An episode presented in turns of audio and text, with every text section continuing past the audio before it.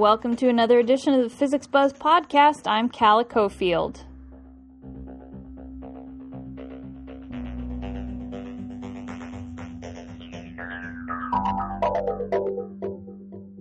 The Morpho sulkowskyi butterfly uses its flashy, iridescent wings to attract attention, but humans could use those wings in applications ranging from homeland security to medical imaging.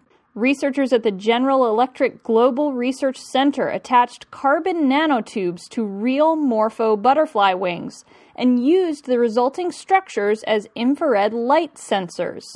Infrared light is a wavelength of light that humans can't see, but we can usually feel it. Any object that's warmer than about sixty degrees Fahrenheit gives off infrared light. So an infrared light sensor can basically tell you the temperature of different objects, also known as their heat emission. Thermal vision goggles, which detect infrared light, can identify a warm object like a human or an animal, even in complete darkness. That is, optical darkness. So some car companies are using infrared sensors to help drivers detect animals in their path, like deer, in order to prevent collisions. The G E Global Research Group says the Morpho sensors they've created can compete with, and in some cases exceed, the performance of man-made infrared sensors. And that could have some big implications. Infrared sensors have applications in medicine, science, environmental sustainability, the military, just to name a few. So improving on their fundamental design could ripple out into many different industries. The Morpho sensors work rather simply. On the surface, the Morpho butterfly wings appear sort of metallic, but also colorful.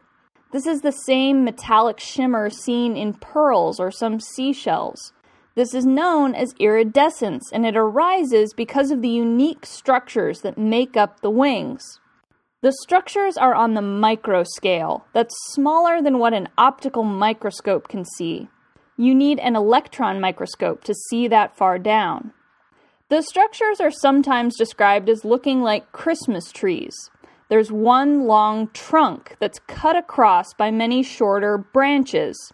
The trunk and the branches are actually made of the material chitin, which is a polymer.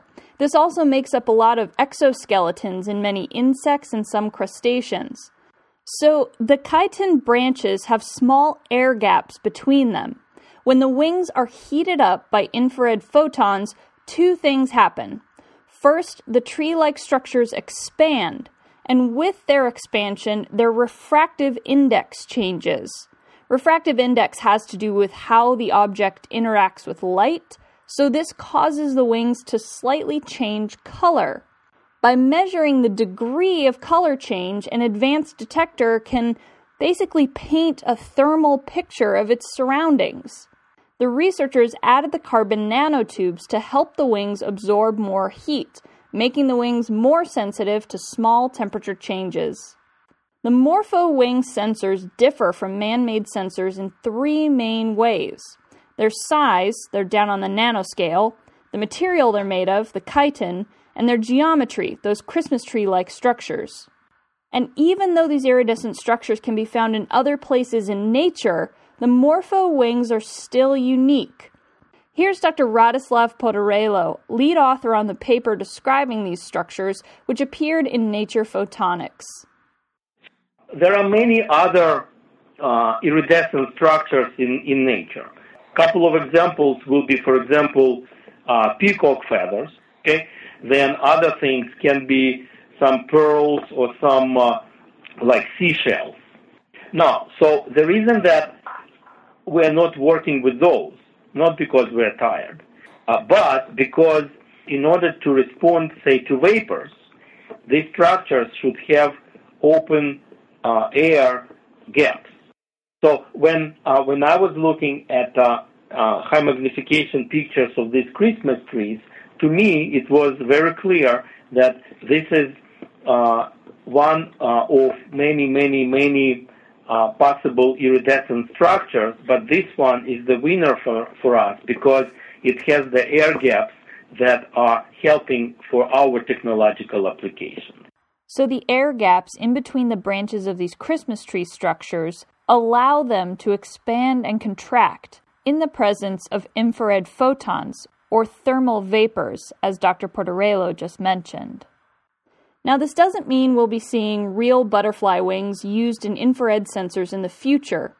More likely, the scientists will learn what they can about the butterfly wing structures and why they make such good infrared sensors and apply that knowledge to fabricating new sensor designs. And that could lead to smaller, more sensitive, and more affordable infrared sensors in the future.